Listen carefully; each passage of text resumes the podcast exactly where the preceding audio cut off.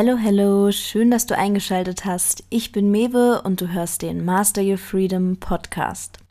Der Podcast für ein Leben in Eigenverantwortung, denn wahre Freiheit beginnt in dir selbst und ist unabhängig von äußeren Umständen, wenn du das Rückgrat entwickelst, deinen eigenen Weg zu gehen, selbst wenn er mal von der Norm abweicht.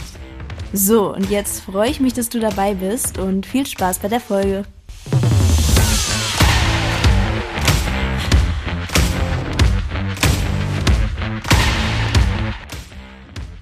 Hallo, hallo und willkommen bei einer neuen Podcast-Folge. Und heute hatte ich Isabel Fellner zu Gast. Isabel ist Mentaltrainerin und psychische Beraterin und hat sich auf die Themen Angststörungen und Panikattacken spezialisiert. Das heißt, unter anderem sind auch das die Themen, um die es heute in dieser Folge gehen wird. Und wir sprechen auch über Isabels neues Buch namens Im Frieden mit deiner Angst. Also, wie ihr hört, es wird eine spannende Folge, in der wir das gesamte Thema Angst einmal ein bisschen tiefer betrachten und darüber sprechen, welcher Umgang damit ratsam ist. Und jetzt viel Spaß beim Hören. Also dann kommen wir doch direkt zur ersten Frage und mich würde erstmal interessieren, wie du dazu gekommen bist, was du jetzt machst und wie du beschreiben würdest, was du machst mit deinen eigenen Worten. Sehr gerne, danke vielmals. Und danke vielmals für die Einladung in den Podcast. Ähm, wie ich zu dem gekommen bin, was ich jetzt mache. Ich starte mal damit, was ich mache. mhm. ähm, ich bin ja eben Mentaltrainerin und psychologische Beraterin und habe mich spezialisiert auf Ängste und Panikattacken. Das heißt, ich helfe Menschen, die unter Ängsten und Panikattacken leiden. Ich habe natürlich auch immer wieder andere Themen, beziehungsweise überschneiden sich ja die Themen oft. Also Verlustangst hat ja auch was mit Ängste zum Beispiel zu tun und ist aber dann eher im Beziehungskontext. Und dann gibt's ja klassische Ängste und bis zu äh, Phobien und so. Also ist ja ganz unterschiedlich. Und ähm, genau, zum einen mache ich das eben in meiner Praxis in Salzburg in Österreich und zum anderen auch viel online natürlich. Und ich habe jetzt auch eben ein Buch geschrieben, wo es auch um Ängste und Panikattacken geht. Da werden wir dann später ein bisschen mehr dazu sagen vielleicht oder erwähnen. Und ähm, ich bin aber auch bei Firmen, ich mache Firmentrainings, da mache ich Persönlichkeitsentwicklung und Kommunikation. Also ich bin da relativ breit aufgestellt. Ähm, so viel zu mir. Ich glaube, das ist einmal dabei genug. Wieso ich zu dem gekommen bin, das Thema Angst- und Panikattacken greifen wir vielleicht ein bisschen eher auf. Ähm, ich habe selber äh, generalisierte Angststörung gehabt und äh, das sehr lang gar nicht gewusst, dass ich das so habe. Also ich habe einfach unter dem total gelitten und hätte das aber gar nicht benennen können. Es ist ja niemandem aufgefallen. Ich habe das irrsinnig gut vertuschen können, weil ich eher ein extrovertierter Typ bin. Jetzt würde man nicht glauben, dass ich da so Ängste gehabt habe. Und irgendwann, nach langer Zeit, ich glaube, da war ich dann schon so hm, 21 circa, 22 vielleicht, habe dann wirklich auch Panikattacken bekommen und ich bin im Nachhinein sehr dankbar darüber, weil die mir halt auch dann die Augen geöffnet haben und ich gezwungen war, weitere Schritte zu machen oder hinzuschauen. Und somit habe ich dann irgendwann den Weg beschlossen, also ich habe dann eine Therapie gemacht und habe dann später die Mentaltrainerausbildung gemacht. Und im Zuge von dem Ganzen habe ich einfach bemerkt, dass es mir Spaß macht, jetzt das Wissen weiterzugeben, jetzt anderen auf diesen Weg zu helfen, zu begleiten, ich habe selber nämlich, die beste Therapie für mich war, darüber zu lernen, das zu verstehen, was da passiert.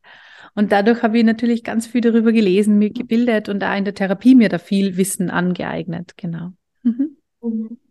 Ja, ich glaube, das ist auch immer gut, wenn man die Sachen selbst erlebt hat, weil dann kann man sich besser reinversetzen, wie es den Leuten dann geht, die das gerade auch durchmachen. Weil wenn man das Wissen nur aus Lehrbüchern hat und irgendwie es nur gelesen hat, ich glaube, dann ist es so im Vergleich so ein bisschen trocken, als wenn man da wirklich selbst durchgegangen ist. Aber jetzt für alle, die zuhören, wie äußert sich so eine Angststörung? Kannst du da so ein bisschen vielleicht beschreiben, wie sich das anfühlt für alle Menschen, die das noch nicht erlebt haben? Mhm. Also die generalisierte Angststörung jetzt in dem Fall oder halt, wenn man allgemein viele Ängste hat, ähm, also bei mir war es so, oder allgemein kann man das, glaube ich, sagen, es, es wird einfach plötzlich alles schwierig. Also bei ganz vielen ähm, Aktionen im Leben hat man Angst. Mir ist es dann erst nach und nach bewusst worden, wo das überall schon ist. Äh, es war dann das U-Bahn-Fahren, Busfahren, sogar ganz normales Busfahren war Thema. Ähm, ich habe jetzt nicht so Angst gehabt bei Menschenmengen, aber das kann natürlich bei ganz vielen Menschen auch als Thema sein, dass man nicht mehr in Menschenmengen sein will oder große Plätze gehen will, in Geschäfte oder so. Ich habe Angst vor dem alleine zu Hause sein gehabt, vor allem nachts, wenn es dunkel war. Ähm, ja, das hat sich so ausgebreitet. Ich habe Angst in einem Parkhaus gehabt zum Beispiel, wenn ich äh, weiter als wie den, das erste Untergeschoss fahren habe müssen. Es ist sogar so, dass mir erst heute manchmal bewusst wird, äh, wenn ich in die Situation komme, dass ich da früher so Angst gehabt habe. Das war mir dann schon gar nicht mehr, das war schon normal in meinem Leben, dass ich mich überall fürchte, dass alles ein Stress war. Mhm. Also alle Situationen haben irgendwie zu seelischen, psychischen Stress geführt unterm Strich. Ja. Ja, ich hatte auch Phasen mit sehr vielen Ängsten in meinem Leben und ich kann das auch sagen, es war sehr interessant für mich zu sehen, dass oft diese alltäglichen Sachen dann diese Ängste ausgelöst haben und diese größeren Sachen, wo man eigentlich denken würde, okay, die sind jetzt sehr beeindruckend, die waren dann meistens gar nicht mal das Problem, sondern wirklich viele alltägliche Sachen. Aber was ich dann auch erlebt habe, ist, dass es sich sehr stark körperlich geäußert hat. Also, dass mir schlecht wurde oder dass ich angefangen habe zu schwitzen. Also, das waren echt so Begleiterscheinungen. Würdest du sagen, dass das auch immer so oder häufig dazugehört? Ja, total. Also das kann eben entweder bei Panikattacken dann sein, wenn sie das so zuspitzt, aber das kann auch, bevor man Panikattacken hat, im Endeffekt sein, dass man eben körperlich total viel wahrnimmt. Bei mir war es immer so ein Stechen, das bis in die Zehen gegangen ist. Mhm. Ähm, und äh, so ein leichter Schwindel, also so ein Vor-Zurück-Schwindel eher. Aber also das können Schweißhände sein, Kribbeln, ähm, Magen-Darm-Probleme auch ganz, ganz oft, also durch den Stress. Äh, das kann sich so unterschiedlich auswirken. Genau, aber definitiv auch körperlich. Aber in deinem Fall kamen ja dann die Panikattacken und man kann ja fast sagen, vielleicht ohne die Panikattacken wärst du gar nicht aufmerksam darauf geworden, wie akut es eigentlich war. Also ja, es ist dann vielleicht so ein bisschen wie ein Fluch und Segen zugleich. Total. Also drum habe ich auch mein Buch Im Frieden mit deiner Angst genannt, weil ähm, zum Beispiel Panikattacken ganz, ganz oft äh, sehr viel Gutes mit sich bringen im Nachhinein. Klar, in dem Moment ist es fast unerträglich und wenn ich das jetzt sage und äh, das jemand hört, der gerade unter Panikattacken leidet, würde sich oder sie sich vielleicht denken, geht's bei ihr noch? Aber doch, ähm, ganz oft ist es, ich habe es in meinem Buch so beschrieben, wie so ein Frühwarnsystem, wie eine Alarmanlage, die was einfach Alarm schlägt, dass irgendwas nicht passt und es, ähm, es einfach Zeit ist, wohin zu schauen. Ja. Also wenn man jetzt so die Panikattacken dann hat nach einer Angststörung, dann ist es jetzt nicht unbedingt das Frühwarnsystem, aber es kann später zu dem werden. Mhm. Und wie bist du dann genau aktiv geworden? Also gab es dann mehrere Panikattacken oder eine ganze Phase, wo es wirklich schwer war? Oder ab welchem Moment hast du dann gesagt, okay, jetzt, jetzt muss ich was machen? Also es ist eigentlich relativ schnell unerträglich worden. Also es war dann so die Option, okay, ich kann nicht mehr alleine zu Hause sein, weil ich ständig denke zu sterben, glaube zu sterben, so weil es fühlt sich ja wirklich so an, als würde man gleich sterben. Ähm, das ist ja so die größte Angst oft. Man denkt dann, was weiß ich, Gehirntumor, Herzinfarkt, Lunge, bla bla bla. All diese Themen. Und es, es war einfach so unerträglich. Also ich habe irgendwas machen müssen. Und durch Zufall bin ich eigentlich dann zu einem Psychotherapeuten gekommen. Gott sei Dank war der richtig gut und hat mir in der einen Stunde schon einmal die Augen geöffnet, dass mir klar war, okay, das, ist, das sind normal, unter Anführungszeichen normale Symptome, das haben viele Menschen, das, was ich erzähle, ist jetzt nichts Einmaliges.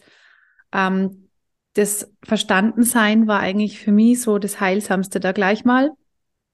Und dass ich danach beschlossen habe, diesen Weg zu gehen. Ich habe aber parallel natürlich mich auch körperlich abchecken lassen. Und im Nachhinein muss ich sagen, schrecklicherweise habe ich mir damals sogar gewünscht, dass sie irgendwas finden, damit ich eine Erklärung dafür habe. Mhm. Heute bin ich natürlich sehr froh, dass das nicht der Fall ist und dass ich gesund bin. Genau. Ich kann mir das schon vorstellen. Alles, was so von außen betrachtet, erstmal grundlos auftaucht, damit ist es dann erstmal schwieriger, einen Umgang zu finden. Als wenn man jetzt sagt, okay, ich habe jetzt dieses organische Problem und dann muss ich das und das tun. Ja, deshalb, ich verstehe den Gedanken dahinter schon auf jeden Fall. Mhm. Ich muss auch sagen, ähm, erschreckenderweise war ich damals der Meinung, dass es mir ja so gut geht und es überhaupt keinen Sinn macht, dass ich Panikattacken habe. Also ich habe das wirklich, wirklich geglaubt, dass alles passt. Was ich jetzt im Nachhinein total ähm, ja irre und krass finde, weil äh, wenn ich jetzt auf mein Leben damals zurückschaue, dann kann ich nur sagen, es hat so gar nichts gepasst. Das heißt, du würdest auch sagen, sowas kommt jetzt selten ohne Auslöser, sondern es gibt wahrscheinlich sogar immer mehrere Auslöser oder irgendwas im Leben, was man vielleicht sonst nicht sieht, was nicht richtig läuft ja, so dass die Panikattacke nicht die Ursache allein ist, sondern eher ein Symptom. Also ich glaube, es gibt so einen Prozentsatz, dass irgendwie 90 Prozent aller Menschen einmal im Leben sowas haben, eine Panikattacke, aber gar nicht so mitbekommen, weil wenn das einmalig ist, dann ist das wieder weg, man macht sich keine Gedanken und es geht normal weiter.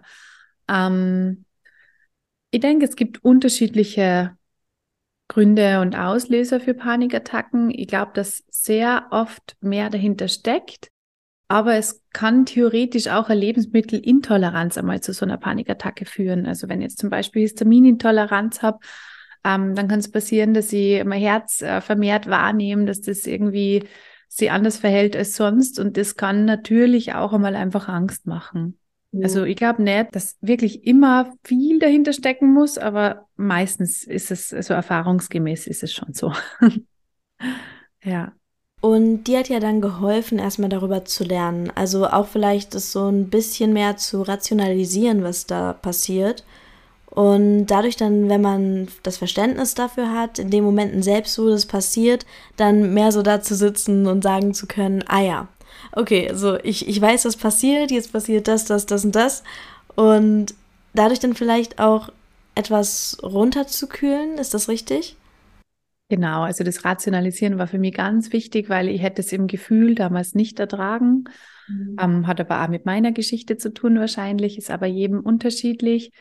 Und für mich war es ganz wichtig, wie du sagst, dass ich ähm, in einem Moment der Panikattacke wäre es mit den ganzen Techniken, die einen da so erklärt werden, war für mich unmöglich. Und ich kenne ja wenig Menschen, die das wirklich erschaffen, denen das gelingt, da dann progressive Muskelentspannung zu machen, zum Beispiel.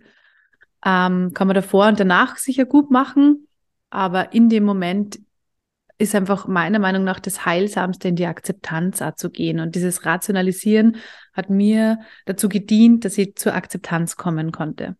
Mhm. Ja, dadurch erschafft man dann eine gewisse Distanz, die dann wieder ein bisschen zur Ruhe führt, denke ich. Also ich habe auch für mich festgestellt, seitdem ich mich auch viel mit diesen ganzen Themen befasse und Psychologie studiere, seitdem ist es auch so in Krisen oder Angstsituationen, dass ich durch das Rationalisieren wie von weiter weg auf alles blicken kann. Und man kommt so ein wenig aus der Akutsituation sozusagen raus. Also so würde ich das beschreiben. Ich denke, was da auch passiert, ist die, dass die Identifikation der Angst sich auflöst dadurch auch und das auch so viel bringt, weil ich bin ja nicht die Angst, also ich habe das halt in dem Moment und ich glaube, dazu dient es auch, dass man einfach ähm, ja sie nicht mehr so damit identifizieren muss dann. Mhm. Ja, das ist ein wichtiger Punkt. Ich glaube, das ist auch etwas, was viele Leute sehr in ihrer Angst verharren lässt und vielleicht so dafür sorgt, dass sie schwer da wieder rauskommen, dass sie sich sehr mit der Angst identifizieren. Mm, wie würdest du sagen, kriegt man das hin, auch wenn man jetzt eine Diagnose gestellt bekommen hat? Also man hat die Diagnose, okay, man hat eine Angststörung beispielsweise. Wie bekommt man es dann hin, sich aber nicht damit zu identifizieren, trotz der Diagnose? Ähm, mm, ich denke, es braucht da wirklich eine Begleitung, eine Therapieform, wie auch immer. Man muss und braucht es wirklich nicht alleine schaffen. Und dann hoffe ich, dass diese Begleitung in was für einer Form auch immer kompetent genug ist, diesen Weg mit einem zu gehen und einem zu zeigen. Aber grundsätzlich kann ich mal sagen, ähm, wir müssen einfach ein bisschen oder wir dürfen bei die Wörter mehr aufpassen, weil ähm, Also wenn ich so eine Diagnose bekomme, dann bin das trotzdem nicht ich. Dann ist das was, was vielleicht eine Zeit lang mich begleiten wird und wo ich aber ganz, ganz viel tun kann, dass das wieder sich verändert. Und dasselbe ist ja, wenn man fragt, was, was machst du beruflich, dann antworten Menschen, ich bin Koch oder so. Also sie identifizieren sich auch total damit und eigentlich wäre ja die richtige Antwort, ähm, ich koche. Mhm. Ich bin ja nicht, also ich bin ja nicht mein Beruf und ich bin auch nicht meine Angst und allgemein identifizieren wir uns so schnell mit, mit Dingen und ich glaube, dass das vielleicht da schon einfach eine einfache Aufklärung schon helfen könnte. Zu sagen, okay, ich bin nicht die Angst, ich habe sie aber gerade. Damit gehe ich in die Akzeptanz und nicht in den Widerstand und habe aber die Chance, davon wieder geheilt zu werden dadurch. Mhm. Das ist mir auch aufgefallen, dass es die Situation ja häufig sogar noch verschlimmert, in dem Moment, wo man so extrem in den Widerstand geht. Also wenn man in der Panik oder in der Angst ist beispielsweise und dann noch denkt, ah, ich muss es jetzt wegkriegen, dann kommt noch mehr Aufregung auf und es hat eigentlich den gegenteiligen Effekt, den man haben möchte. Und dein Buch heißt ja aber auch Im Frieden mit deiner Angst. Das heißt, dieses Thema, also den Widerstand loszulassen, befindet sich ja schon im Titel. Möchtest du da vielleicht noch mal ein bisschen genauer darauf eingehen, wie es dazu kam, dass du das Buch geschrieben hast? Mhm. Also eigentlich war das, weil ich das jedes Mal jeden erkläre. Das sind so die Basics, die ich gerne jeden Menschen, der zu mir kommt, der unter Angst und Panik leidet, erkläre. Und ich habe mir gedacht, ich kann den Weg abkürzen vielleicht und kann vorab auch Menschen da mal so mal den gewissen Leitfaden geben, dass man mal so die Basics über die Angst verstehen kann und zwar ganz vereinfacht und in einem kurzen Rahmen, weil ähm, jeder, der unter Ängsten und Panik leidet, weiß, dass man da nicht stundenlang in Ruhe lesen kann wahrscheinlich. Deshalb mhm. habe ich das also kurz wie möglich gemacht und auch ein Hörbuch dazu gemacht. Ja, und dieses im Frieden eben gegen diesen Widerstand kämpfen ist ein ganz wichtiger Bestandteil, diese Akzeptanz und Annahme von dem Ganzen, weil wie du sagst, wenn jetzt zum Beispiel, äh, wenn ich mal ständig diese Angst vor der Angst habe, ja, das ist ja eigentlich schon der Beginn des Widerstands, und ich sage, ah, ich will mich da nicht fürchten, ähm, dann mache ich es vielleicht erst gar nicht und so, da beginnt es eigentlich schon. Und ich werde aber dann bei kleineren Sachen wieder Angst kriegen, wenn ich mit dem nie stelle. Also ich sage jetzt nicht, man soll immer in Konfrontation gehen, aber die Komfortzone ist schon wichtig, dass die regelmäßig gedehnt wird und bleibt. Ja, weil die Angst nimmt sie halt so ein bisschen den Raum, den sie kriegen kann. Also alles, was wir der Angst zur Verfügung stellen, nimmt sie dankend an sozusagen und noch ein bisschen mehr. Und es ist wichtig, dass wir dieser Angst auch wieder den Raum nehmen und wieder für uns einnehmen. Und drum ist der Widerstand ähm, nicht sinnvoll. Und vor einer Panikattacke geht es eigentlich jedem so oder vielen Menschen so, dass sie sagen, ich will das jetzt nicht, na, bitte kommt es nicht schon wieder. Und wie du sagst, ähm, dann ist es noch viel sicherer, dass es kommt. Ja. Und ja. da finde ich, könnte man dann wirklich psychologisch oder ein bisschen tiefer eben wirklich reingehen und schauen, okay, was habe ich für ein Thema mit ich, ich will das nicht, ich will, ich will, ich will oder nicht und, und mit dem Loslassen und mit Kontrolle vielleicht auch oft und es hat ja einen Grund, warum man das so stark dagegen ankämpft. Und vielleicht habe ich auch ein Thema mit dem Tod und mit Krankheit oder vielleicht hat es aber auch nur einen Gewinn, weil ich äh, gewisse Situationen nicht mehr durchführen kann in meinem Leben, wenn ich davor Panikattacken kriege. Also was weiß ich, wenn ich am Weg zur Arbeit immer Panikattacken kriege, mhm. dann könnte man sich einmal anschauen, wie zufriedenstellend die Arbeit ist oder wie, wie glücklich man in dem ist. Oder zum Partner vielleicht sogar. Also es gibt da alle mhm. möglichen Situationen. Ähm, oft hat eben die Angst und die Panik auch einen Gewinn. Darüber schreibe ich dann eben auch in meinem Buch. Und ich finde es schon wichtig, dass man da auch hinschaut. Mhm. Ja, das stimmt. Häufig treten diese Sachen auch, glaube ich, in Situationen oder in Bezug auf Menschen auf, wo man dann vielleicht auch einfach nicht wahrhaben möchte, dass da etwas nicht kohärent verläuft und dass da vielleicht eben genau diese Situationen dann diese Ängste hervorrufen. Aber wenn man dann nach solchen Phasen zurückschaut, dann erkennt man häufig eine Korrelation zwischen der Angst und bestimmten Situationen oder sogar zwischen Angst und Menschen.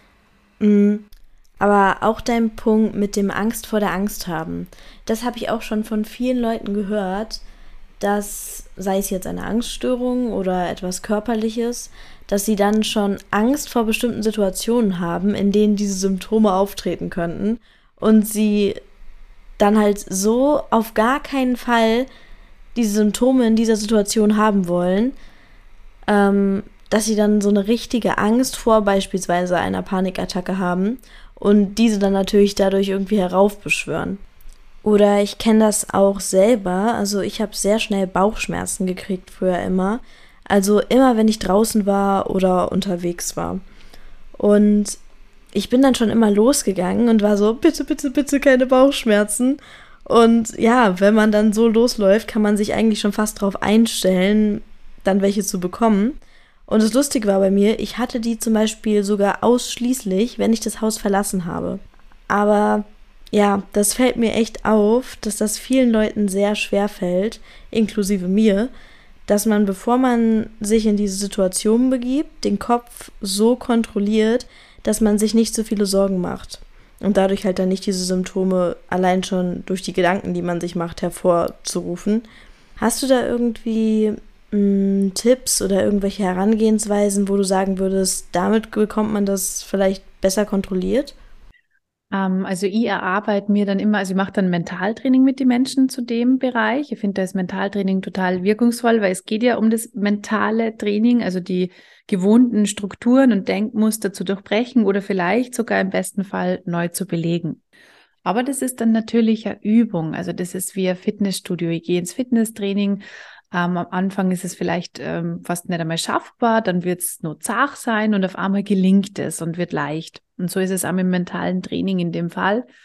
Ähm, und da erarbeite ich immer ganz gern, so ein Ankermoment ist es, wo man ähm, sich vielleicht an einen Moment im Leben erinnert, in dem man ganz, ganz sicher war, in dem man sich total wohl gefühlt hat, im besten Fall unabhängig von anderen Menschen. Und wenn einem nichts einfällt, woran man sich erinnert, dann kann man vielleicht auch einen Moment kreieren. Also ich habe eh in einer meiner Podcast-Folgen auch schon mal drüber gesprochen. Ich habe die Almhütte, äh, das ist mein Ankermoment.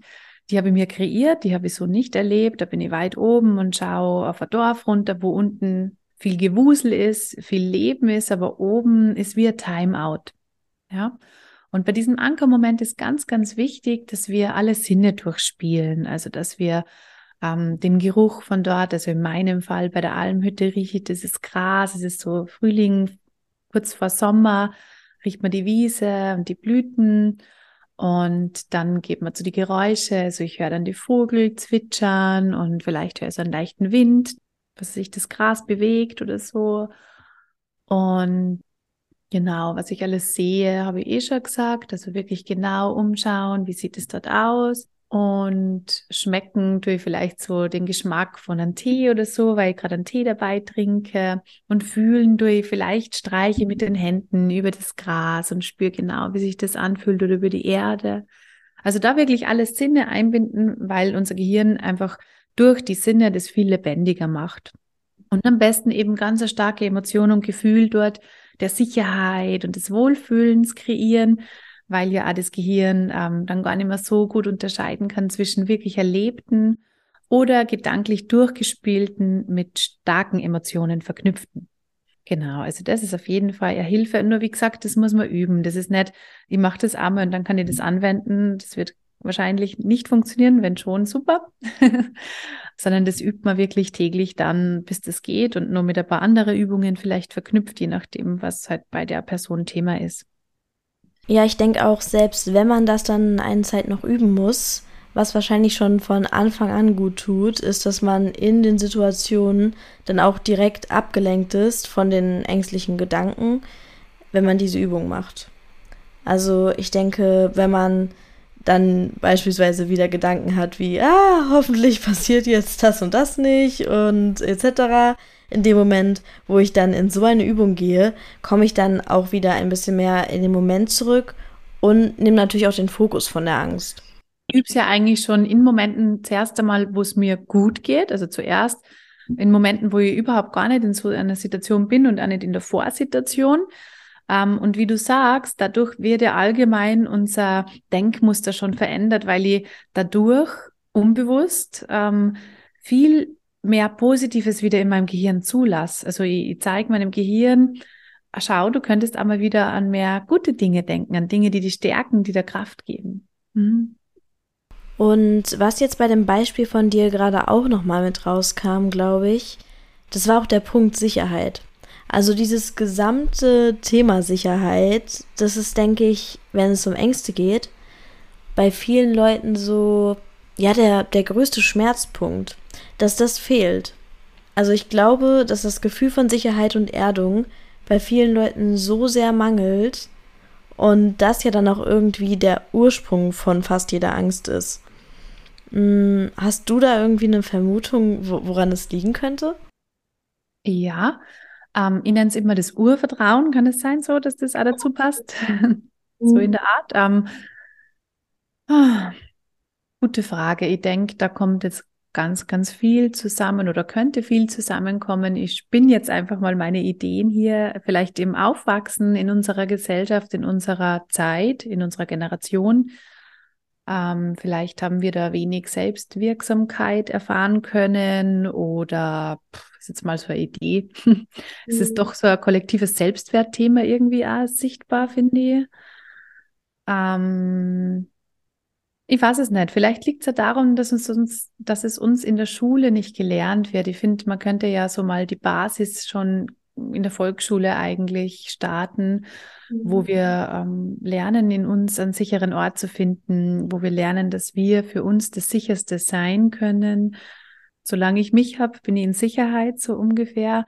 Es wäre schön, wenn man das vielleicht äh, spielerisch schon sehr früh beginnen würde. Die Eltern können das bei ihren Kindern auch schauen, dass sie das die Kinder lernen, wobei natürlich Kinder den Bezug zu den Eltern der Sicherheit auch nur haben dürfen, aber vielleicht können sie parallel das schon die Idee davon kriegen, so.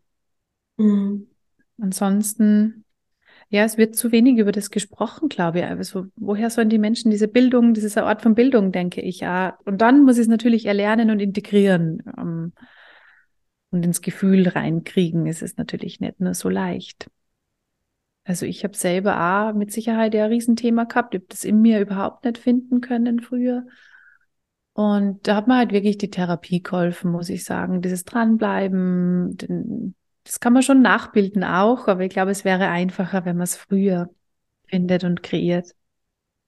Ich hatte damit auf jeden Fall auch so meine Probleme. Also manchmal merke ich das auch immer noch, diese Tendenz, dass ich die Sicherheit immer nur im Außen suche ähm, oder dass man sie in anderen Personen sucht und wenn dann eine Person wegfällt oder mehrere Personen wegfallen, dann ist man so, ah, oh, oh Gott, oh Gott, was mache ich jetzt? Weil dann einfach dieser Sicherheitsaspekt wegfällt.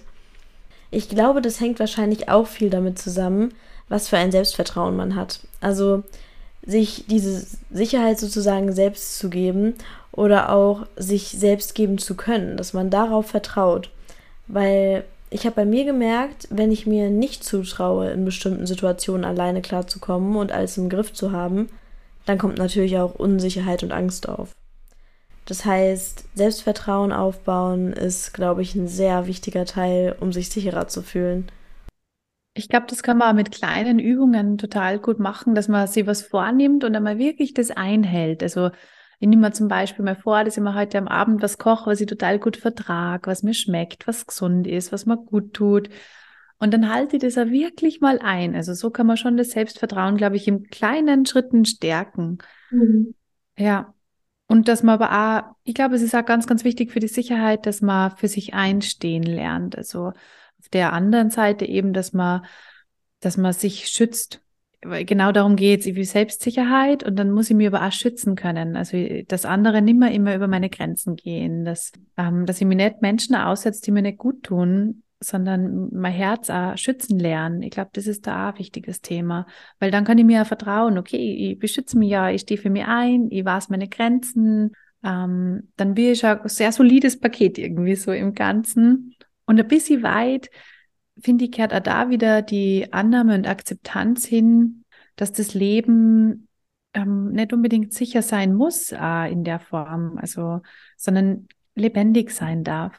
Mhm dass es Situationen gibt. Also zum Beispiel hatte ich ja noch die Flugangst offen und ähm, es ist mir immer noch nicht egal, aber ich kann fliegen. Und da hilft bei mir zum Beispiel wirklich nur auch zu akzeptieren, dass das Leben natürlich endlich ist und ähm, dass ich jetzt in dieser Situation bin und einfach einmal schaue, was da passiert und da schon ein bisschen Worst Case akzeptiere, wenn ich ehrlich bin. Mhm. Und dann kommen wir wieder zu dem Thema mit dem Tod halt auch. Hm, was habe ich für einen Umgang mit dem Tod? Ja, ich glaube auch, Tod ist generell so ein Thema in der Gesellschaft, an dem viele zu knabbern haben, weil da halt auch überhaupt nicht gerne hingeguckt wird. Also, ich habe irgendwann in der Schulzeit, glaube ich, war das, da habe ich mal so einen Text darüber geschrieben, bei dem es darum ging, dass der Tod das ist, was die Menschen tagtäglich einfach am meisten verleumden. Also, weil es ist einfach selten im Gespräch. Eigentlich leben alle immer so tralalala, so als würden wir halt ewig leben. Und jeder weiß zwar vom Tod, aber ich glaube auch da, ähnlich wie mit den Themen Sicherheit und Selbstvertrauen, dadurch, dass es nicht gelehrt bzw. ja thematisiert wird, damit umzugehen, entsteht dann halt Angst. Weil, ich meine, klar, also jedes Lebewesen möchte überleben, also dieser Überlebensinstinkt ist ja irgendwie in uns drin. Aber ich glaube, unverarbeitet führt es dann halt eben zur Angst vor dem Tod. Und ich glaube auch, die haben halt echt die allermeisten Leute. Also ich kenne nur ein ganz paar wenige Menschen, die keine Angst davor haben. Und ich muss halt auch sagen, also ich würde jetzt nicht sagen, ich habe große Angst, aber ich bin da auch noch nicht so ganz cool mit. Dabei muss man natürlich sagen, gerade beim Thema ja, Angststörungen und Panikattacke und etc., wenn Menschen davon betroffen sind und dann noch Angst vorm Tod haben, dann macht es das natürlich noch schlimmer. Weil ich kann mir vorstellen, wenn man den Körper bei so einer Panikattacke mehr spürt und das Herz rast etc., ja, dann, dann noch diese Angst vor dem Tod dazu, dann verstümmert das natürlich die Lage. Also ich denke, ähm, wie du sagst, wir haben einen sehr ungesunden Umgang mit dem Thema Tod, ähm, weil früher haben die Menschen vielleicht in einem Mehrfamilienhaus gewohnt, wo halt die Uroma noch war und die Oma und dann haben junge Menschen das schon mitkriegt, wie jemand aus dem Leben geht. Jetzt haben die damit zumindest eine gewisse Konfrontation gehabt und einen Umgang. Und in unserer Zeit, wie du sagst, wird der Tod halt so weggeschoben. Und wir sind halt auch extrem ego-identifiziert. Und das ist natürlich dann ein bisschen eine schwierige Mischung, weil die Ego-Auflösung dann so, also im Sinne von, hm, wie sage das jetzt richtig, dass ich das in allen Kontexten gut erkläre. Naja, wir sind halt sehr ego-behaftet. Und das Ego will natürlich nicht sterben. Und es ist aber auch gut so, weil ähm, es ist auch gesund, hier mal an dieser Stelle, Angst ist nicht nur schlecht. Wir, wir sollen eine gewisse Angst haben, weil die schützt uns ja auch, die hat die schützende Funktion. Also solange es in einem gesunden Rahmen ist und mein Leben nicht einschränkt, ist ja auch dieser Überlebenstrieb gesund und okay. Aber ähm, darüber hinaus sollten wir uns wirklich das Thema Tod genauer anschauen. Ich glaube, da könnten wir ewig sprechen drüber. ähm, ich würde es jedem ans Herz legen, sich schon einmal damit zu konfrontieren und das äh, anzuschauen, weil sonst wird es halt dann so in der Pension oft ein Riesenthema und, und da hat es dann wirklich viele Menschen. Und es ist voll schade, weil eigentlich ist ja diese Angst vorm Tod dann eine Angst vorm Leben, nicht gelebt zu haben in der Form. Und man hat dann auch wirklich eben nicht gelebt, wenn man ständig in Angst lebt. Ja. Ja, und das ist natürlich auch etwas, denke ich, was auch häufig dann mit einer Angststörung einhergeht, dass man ja einfach gar nicht richtig lebt. Weil selbst wenn man sich den Ängsten aussetzt und sich das dann traut, dann ist es sozusagen ein furchtbarer innerer Stress innerlich. Oder man meidet einfach direkt diese Situation und ja, verpasst dadurch dann aber auch vielleicht einiges. Mm, aber wie würdest du sagen, findet man vielleicht gut so eine Mitte zwischen den Angstsituationen nicht zu sehr aus dem Weg zu gehen und sich damit zu konfrontieren, aber ohne sich über zu konfrontieren. Weil bei mir war das immer so, ich war immer direkt so, nein, ich, ich muss aus meiner Komfortzone, dann wird es besser. Und dann habe ich immer alles gemacht, wovor ich furchtbare Angst hatte. Das ist auch in den meisten Fällen immer gut gegangen, Gott sei Dank.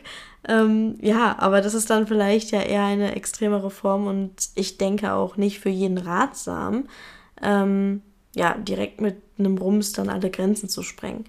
Ich würde raten, wieder mehr das eigene Gefühl zu erlernen. Das ist natürlich sehr schwierig, aufs eigene Gefühl zu hören, wenn man unter Angst leidet, weil dann verwascht sich das Ganze ein bisschen. So, was ist jetzt eigentlich die Intuition und mal Gefühl und was ist die Angst? Aber das kann man schon wieder erlernen. Und es gibt Tage, an denen man sich einfach stellt und konfrontiert. Und es gibt Tage, in denen es auch okay ist zu sagen, heute nicht. Ich habe die Kraft nicht. Also vielleicht ein bisschen darauf achten, habe ich einen guten Schlaf gehabt, wie, wie geht es mir gesundheitlich, wie ist so allgemein psychisch gerade in meinem Leben. Und wenn ich gerade so grundsätzlich gut in meiner Kraft bin, dann finde ich, kann man beginnen zu konfrontieren. Mhm. Und man darf sie auch ein bisschen ausprobieren. Wie du sagst, der eine Typ ähm, ist mehr so wie du und, und, und braucht ja eh den Kick, sie so ein bisschen zu konfrontieren und, und jetzt erst recht. Und der nächste Mensch, ähm, für den ist das äh, vielleicht retraumatisierend sogar, also weiß man natürlich nicht.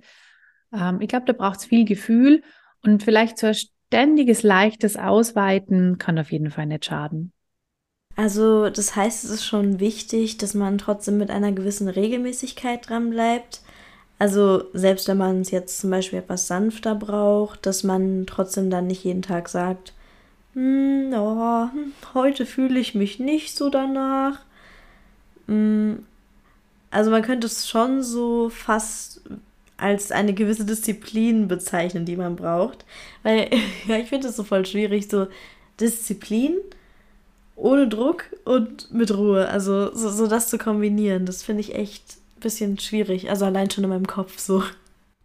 Mhm. Ich denke, in so einem Fall macht es dann eben wieder Sinn, wenn man sich da wieder jemand hinzuzieht, der das mit dann gemeinsam erarbeitet, weil das, wie du sagst, so individuell ist und man muss sich die Lebensgeschichte anschauen, schauen, warum der Mensch äh, überhaupt so reagiert, was da dahinter steckt und vielleicht kann man da was auflösen, dass das dann eh von selber wieder ins Laufen kommt.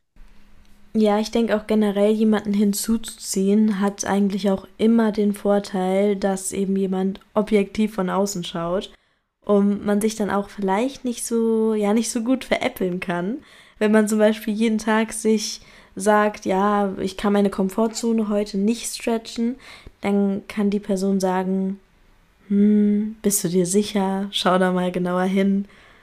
Oder auch andersrum, wenn man zu viel von sich verlangt, dass dann auch jemand von außen einfach so eine Korrektur gibt der eigenen Sicht, dass man da nochmal eine andere Sicht drauf hat, zusätzlich.